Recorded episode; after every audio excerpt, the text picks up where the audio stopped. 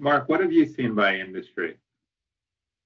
Yeah, look, I think when all of this was just evolving in mid-March, when you looked at, you know, aggregated market information and stratified by industries, you saw, especially for certain headline sectors like aviation, retail, hospitality, you know, restaurants, all the things that we've been talking about a lot, the indications in terms of spreads widening and multiples declining indicated that investors were saying that, you know, unless aggressive actions are taken I think operationally and financially, there's going to be a very meaningful impact on all of these companies.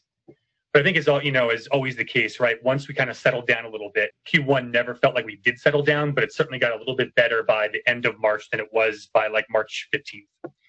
And if you looked at things on more of a case by case basis, the reality was much more nuanced. If you look at certain subsectors in aviation, for example, maintenance and other service providers that will you know need to be outsourced more amid strained operating budgets for airlines they're actually doing quite well. Aircraft might not be in the air but you have to keep them in flying condition.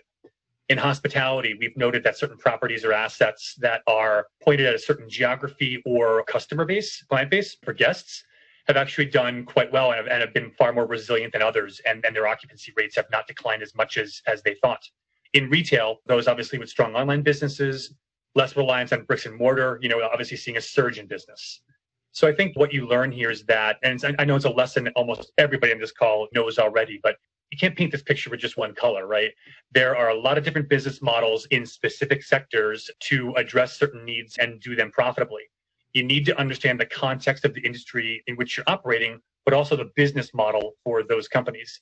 Now, obviously, the investors know that they're structuring based on those that actually falls on people like myself, you know, Andrew and Ross, to understand those things.